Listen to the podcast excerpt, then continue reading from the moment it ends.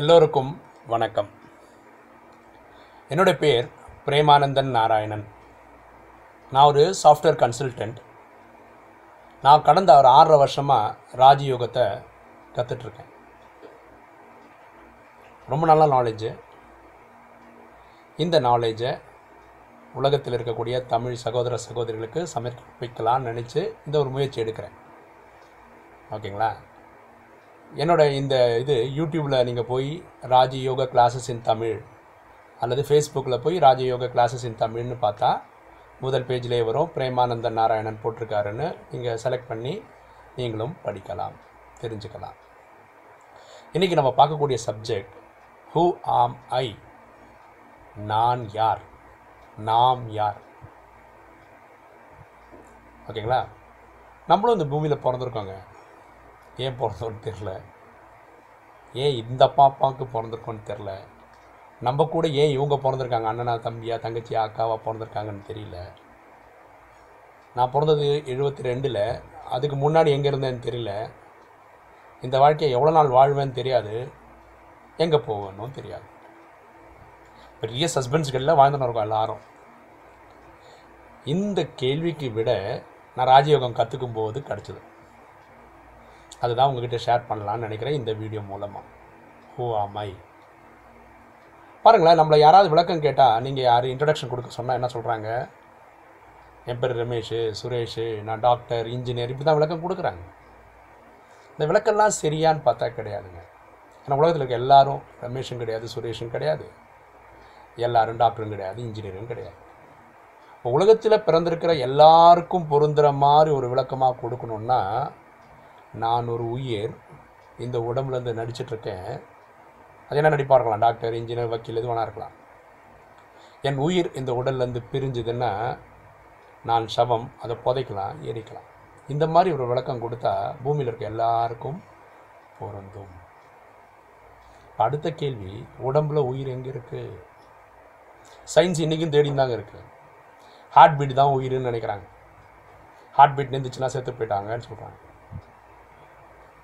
அதுங்களா? இப்போ heart transplantation பண்ணுறாங்க. இந்த ஹார்ட் எடுத்து வேறு ஒரு ஹார்ட் வைக்கிறாங்க. அது வரைக்கும் உயிரோடு இருக்காங்க, அதுக்கப்புறம் உயிரோடு இருக்காங்க. அதில் செக்ஸஸ் எல்லாம் பண்ணுறாங்க. காற்று, அந்த காற்றில் மூச்சு காற்று நின்றுச்சுன்னா செத்து போயிட்டாங்க அப்படின்னு. ஒரு ரூமில் பத்து பேர் இருக்காங்க, அதில் ஒருத்தர் இருந்து போயிட்டார், அவருக்கு மட்டும் எங்கே அந்த காற்று இல்லாமல் போச்சு அந்த ரூமில். தெரியாதனால புது புது விளக்கம் கொடுத்தாங்க. உடம்பில் உயிர் எங்கே இருக்குன்னா உருவத்தின் மதியில் தான் இருக்கிறது. உருவத்தின் மதியிலனா இங்கே கரெக்டாக இங்கே இருக்குன்னு இல்லைங்க. பிரெயின் இருக்குது இல்லையா, பிரெயினோட ஃப்ரண்ட் போர்ஷனில் ஒரு ஸ்லாட் இருக்குது, அங்கே தான் போய் உயிர் உட்காந்துக்குது. சரிங்களா? இப்போ அடுத்த கேள்வி, உயிரோட சைஸ் என்ன நம்ம பார்க்க முடியுமா? இப்போ இன்ட்ரெஸ்டடாக இருக்கோம்ல. நமக்கு தெரிஞ்ச சின்ன ஜீவராசின்னு பார்த்தீங்கன்னா வைரஸ், பாக்டீரியா, இதெல்லாம் தான் இருக்கிறதுலே சின்னது. சாதாரண கண்களுக்கு பார்க்க முடியாது. ஒரு மைக்ரோஸ்கோப் மாதிரி ஒரு கருவி தேவை பார்க்குறதுக்கு. நம்ம உயிரும் அவ்வளோதாங்க, அவ்வளோ சின்னது. இந்த புருவத்தின் மதியில் உட்காந்துக்கினே இந்த உடம்பை ஆட்டி படைக்குது. புரியுதுங்களா? அப்போ கண்ணாடி முன்னாடி போய் நம்ம நின்று பார்த்தா நமக்கு தெரியறதெல்லாம் இந்த பஞ்சபூதங்களான அந்த உடலே தவிர உயிரை கிடையாது. யாரும் அவங்க உயிரை பார்த்துறது கிடையாது. கிள்ளி பார்த்தா வெளிக்குதா, ரைட் நான் உயிரோடு இருக்கேன்னு புரிஞ்சுக்கிறோம், அவ்வளோதான். புரியுதுங்களா? ஸோ நான் உயிர் உருவத்தின் முதியிலிருந்து ஒர்க் பண்ணிகிட்ருக்கேன். இப்போது நம்ம சயின்ஸில் நிறைய படிச்சிருக்கோங்க. ஒரு பொருளை உடச்சிக்கிட்டே வந்தால் கடைசியாக வருது, அது பேர் ஆட்டம். அந்த ஆட்டத்துக்குள்ளே எலக்ட்ரான் இருக்குது, புரோட்டான் இருக்குது, நியூட்ரான் இருக்குதெல்லாம் படிச்சிருக்கோம்.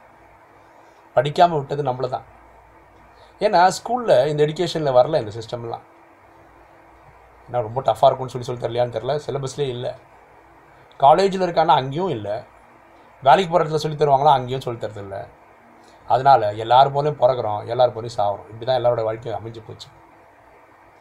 லக்லி ராஜயோகம் வந்ததுனால இதுக்கு விலை கிடச்சிச்சு. இந்த ஆத்மாக்குள்ளே என்னாவது இருக்கா அப்படின்னு யோசிச்சு பார்த்தீங்கன்னா அதில் மூணு விஷயம் இருக்குது. மனசு, புத்தி, சன்ஸ்கார். மனசு எண்ணங்களை உருவாக்கக்கூடிய ஃபேக்ட்ரி. ஒரு நிமிஷத்துக்கு முப்பத்தி ரெண்டு எண்ணங்கள். அப்போ ஒரு ஹவருக்கு இன்ட்டு சிக்ஸ்டி, ஒரு நாளைக்கு இன்ட்டு டுவெண்ட்டி ஃபோர், நாற்பத்தாறாயிரத்தி எண்பது எண்ணங்கள் உருவாகிறது.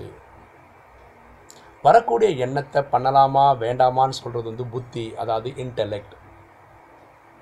அப்போ நம்ம ஒரு செயல் செய்கிறோம், ஒன்று மனசு சொன்ன செய்கிறோம், இல்லாட்டி இன்டெலெக்ட் சொன்னதை செய்கிறோம். அந்த செயல் கர்மான்னு சொல்கிறோம், வினைன்னு தமிழில் சொல்கிறோம். அது மூன்றாவதாக சொல்லக்கூடிய சன்ஸ்காரில் பதிவாகிறது. ஆட்டோமேட்டிக் ரெக்கார்டிங்க. நம்ம நல்லது பண்ணால் புண்ணியமாக ரெக்கார்ட் ஆகிடும், தப்புன்னு பண்ணால் பாவமாக ரெக்கார்ட் ஆகும். பாருங்களேன், இப்போ நம்ம வீட்டில் ஒரு கார் இருக்குதுன்னு வச்சுக்கோங்களேன். அப்போ அந்த டிரைவர் ஒருத்தர் போகணும் இல்லை கார் ஓட்டுறதுக்கு. அதே மாதிரி தான் இந்த உடம்பு இருக்குது இல்லையா, இந்த உடம்போட டிரைவர் ஆத்மா, உயிர் அல்லது சோல். அந்த காரை ஓட்டுறதுக்கு யாருக்குமே தெரியாதுன்னு வச்சுக்கோங்களேன் இந்த வீட்டில். அதனால் என்ன பிரயோஜனங்க இந்த காருக்கு? நாளைக்கு பெரிய பிச்சை பிரிச்சப்படுத்து தான் போடலாம் இல்லைங்களா? அதே மாதிரி இந்த ஆத்மா ஒரு ஒரு ஒரு சிக்ஸ் பேக் இருக்குதுன்னு வச்சுக்கோங்களேன். ஜிம்முக்கு போன உடம்பு செம்ம பாடி வலிச்சிருக்காரு, ஆனால் காலம்பரை இறந்துட்டார்னு வச்சுக்கோங்க. அந்த உடம்பை பார்த்து அழகாக பார்த்துன்னு முடியும், அதையும் புதைக்கலாம், அதையும் எரிக்கலாம், அவ்வளோதாங்க. இதே மாதிரி தான் கம்ப்யூட்டர், ரோபோ, இதெல்லாம் மனுஷன் கண்டுபிடிச்சி தான். ஆனால் அதை ஆப்ரேட் பண்ணுறதுக்கு ஒருத்தன் தேவையில்லை. இல்லைனா அந்த ரோபோவும் வேஸ்ட்டு தான், கம்ப்யூட்டரும் வேஸ்ட்டு தான், கால்குலேட்டரும் வேஸ்ட்டு தான், எல்லா சயின்டிஃபிக் டிவைஸும் வேஸ்ட்டு தான். ஏன்னா அதை ஆக்டிவ் ஆக்டிவேட் பண்ணுறதுக்கு ஆள் தேவை இல்லைங்களா? நம்ம புரிஞ்சுக்கிறதுக்கு இந்த ஆத்மா, உயிர், இந்த உடல் புரிஞ்சுக்கிறதுக்கு நம்ம மொபைல் ஃபோனை நல்ல ஒரு எக்ஸாம்பிளாக வச்சுக்கலாம். நம்ம மொபைல் ஃபோன் யூஸ் பண்ணுறோம் இல்லைங்களா? GSM mobile phone example.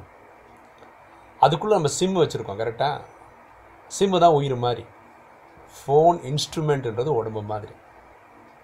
இப்போ பாருங்களேன், ஃபோனோட பேசிக் யூஸ் என்ன? ஒரு இன்கமிங் கால் வந்தால் எடுத்து பேசுகிறது, நம்ம விருப்பப்பட்டால் ஒரு அவுட் கோயிங் கால் பண்ணுறது. ஆனால் ஃபோனில் அந்த ஃபெசிலிட்டி மட்டுமா இருக்குது?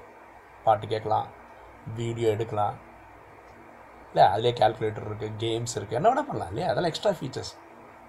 ஆனால் அந்த ஃபோனில் இன்கமிங்கும் அவுட் கோயிங்கும் பண்ண முடியலன்னா உடனே என்ன பண்ணுறோம்? அந்த ஃபோனை தூக்கி போட்டு அடுத்த ஃபோனை வாங்கி இந்த சிம்மை கட்டி அதில் போட்டுக்கணும், கரெக்டாக? அதே மாதிரி தான் இந்த உடல்ற இதில் ஆத்மா வந்து உட்காந்துக்குது.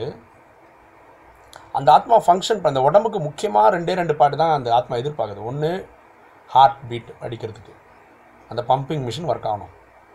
ரெண்டாவது மூளை, அதாவது பிரெயின்.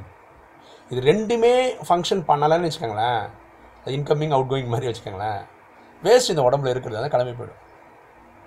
பாக்கி ஏதாவது டிஃபெக்ட் இருந்துன்னு வச்சுக்கோங்களேன். மொபைலில் பாருங்கள், சில பேருக்கு அந்த நம்பர் பேடே தெரியாது. அப்போது அந்த ஃபோன் வச்சுக்கோங்க, ஏன்னா அவனுக்கு தெரியும் நம்பர் எங்கே ப்ரெஸ் பண்ண, எந்த நம்பர்னு யூஸ் பண்ணி யூஸ் பண்ணி பழக்கப்பட்டிருக்கான். அதே மாதிரி மனிதன் கண் இல்லாமல், காது இல்லாமல், பேச முடியாமல், கை இல்லாமல், கால் இல்லாமல், முடமா, எப்படி வேணால் வாழ்ந்துடலாம். ஆனால் இந்த ரெண்டு இம்பார்ட்டன்ட் இது இல்லைன்னா உயிர் அங்கே இருக்கிறதுல அர்த்தம் இல்லை, அது கிளம்பி போயிடுது. அதுதான் நம்ம மரணம்னு சொல்கிறோம். இது வேறு ஒரு வீடியோவில் நம்ம டீட்டெயிலாக பேசியிருக்கோம், பிறப்புனா என்ன, ஓகே, டெத்துனா என்னன்னு பேசுகிறோம். அதில் அதை வீடியோ பற்றி நீங்கள் பார்த்து தெரிஞ்சுக்கலாம், புரிஞ்சுங்களா? இப்போது இப்போ நான் சொன்னதுபடி பார்த்தீங்கன்னா எங்கே ரெக்கார்ட் ஆகுது? சன்ஸ்காரில் பாவம் புண்ணியம் ரெக்கார்ட் ஆகுது. பக்தியில் என்ன சொல்கிறாங்க தெரியுமா? சித்திரகுப்தன் ஒருத்தன் உட்காந்துன்னு இருக்கான், அவன் தான் நம்ம பாவ கணக்கு வழக்கெல்லாம் எழுதுறான் அப்படின்னு சொல்கிறாங்க. இன்றைக்கி பூமியில் எட்நூறு கோடி மக்கள் இருக்காங்க. இந்த எட்நூறு கோடி பேருக்கு நல்லதும் பண்ணுறாங்க, கெட்டதும் பண்ணுறாங்க. இப்போ சித்திரகுப்தன் ஒருத்தன் உட்காந்து எழுதினு இருப்பாங்களா? கஞ்சி நினச்சி பாருங்கள், எத்தனை பேர் ஒன்று, எத்தனை ஸ்டாஃப் ஒன்று, ஒரு பிபிஓ மாதிரி கம்பெனி நடத்தினா கூட எல்லாரோட கணக்கு வழக்கு எழுத முடியாது, சித்திரகுப்தன் சொல்கிறாங்க. அப்போது இது ஒரு கதை தான், உண்மை கிடையாது. எது கதை? சித்திரகுப்தன் ஒருத்தன் இருந்தது கதை. உண்மை என்ன? கடவுள் ரொம்ப புத்திசாலிங்க. பாருங்களேன், இங்கே ஒரு கம் பிஸ்னஸ் நடத்துகிறாருன்னு வச்சுக்கோங்களேன். அவர் என்ன பண்ணுறாரு? ஒரு பிஸ்னஸ் ஓப்பன் பண்ணுறாருன்னா எப்போவுமே கம்பெனியில் இருக்க முடியாது இல்லையா? அதனால் கம்பெனியில் சிசிடிவி செட்டப்லாம் வச்சுருக்காரு. அவர் இல்லாத டைமில் சிசிடிவி செட்டப்பில் பார்க்குறாரு, கம்பெனியில் வேலை நடக்குதான்னு பார்க்குறாரு, பிஸ்னஸ் பண்ணுறாரு. ரெண்டு கம்பெனி மூணு கம்பெனி தான், அந்தந்த கம்பெனிக்கு சிசிடிவி செட் பண்ணிட்டு போயிடுறாரு, அவ்வளோதான். மனிதனே இவ்வளோ புத்திசாலினா படைத்த கடவுள் நம்ம ஆத்மாவுக்குள்ளே சன்ஸ்கார்னு ஒரு மீட்டர் ஃபிட் பண்ணி அனுப்பிச்சிட்டாரு. நீ என்ன வேணால் பண்ணிக்கிறா சார்னு ஆட்டோமேட்டிக் ரெக்கார்டிங் மோடில் இருக்குது, ரெக்கார்ட் ஆகிடும், புரியுதுங்களா? ஸோ பகவான் பயங்கர பிரில்லியன்ட் தாங்க, நீங்கள் நான் நினைக்கிற மாதிரி இல்லை இல்லையா? அவர் பயங்கர சுப்பீரு, அதெல்லாம் சர்வசக்திவான்னு கடவுளை சொல்கிறோம், ஓகேங்களா? ஸோ நம்ம யாருன்னா உயிர் உருவத்தின் மத்தியில் இருக்கிறோம். அதுக்குள்ளே மனசு, புத்தி, சன்ஸ்காரம் இருக்குது. மனசு எண்ணங்களை தோற்றுவிக்குது, புத்தி பண்ணலாமா பண்ணமானா ஜட்ஜ்மெண்ட் சொல்லுது, அப்புறம் நம்ம செயல் செய்கிறோம், அது நம்ம சன்ஸ்காரில் பதிவாகிறது. பாருங்களேன், நம்ம பிறக்கும்போது அழுது தான் பிறந்தோம், சாகும்போது பல பேர் நமக்காக அழவும் செய்கிறாங்க, வாழும்போது தான் நாலு பேர் சிரிக்க வைக்கலாம் இல்லைங்க? பர்பஸ் அப்படி வச்சுக்கோங்க லைஃப்பை. நம்ம இறக்கும்போது நம்ம அண்ணா நகரில் வாங்கின ஃப்ளாட் எடுத்துன்னு போக முடியாது. நான் ஏன் அண்ணா நகர் சொன்னேன், எங்கள் வீட்டு பக்கத்தில் இருக்க காஸ்ட்லிஸ்ட் ஏரியா அதுதான் வாங்குறதுக்கு. மூணு கோடியோ நாலு கோடியோ நம்ம போது ஒரு கிரவுண்டுக்கு, ஓகேங்களா. பேங்க் பேலன்ஸும் எடுத்துகிட்டு போக முடியாது. கண்டிப்பாக நம்ம போகும்போது நம்ம சன்ஸ்காரில் இருக்கக்கூடிய பாவ புண்ணியத்தோடு போகும். ஏங்க புண்ணியத்தை எடுத்துகிட்டு போகக்கூடாது, ஏங்க பாவத்தை குறைக்கக்கூடாது, இல்லை பண்ணாமல் இருக்கக்கூடாது, ஓகேங்களா. இதுதான் வாழ்க்கையோட லட்சியமாக இருக்கணும். உங்களுக்கு இந்த வீடியோ பிடிச்சிருக்குன்னு நினைக்கிறேன்.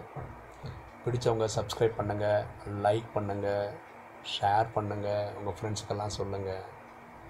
தேங்க்யூ.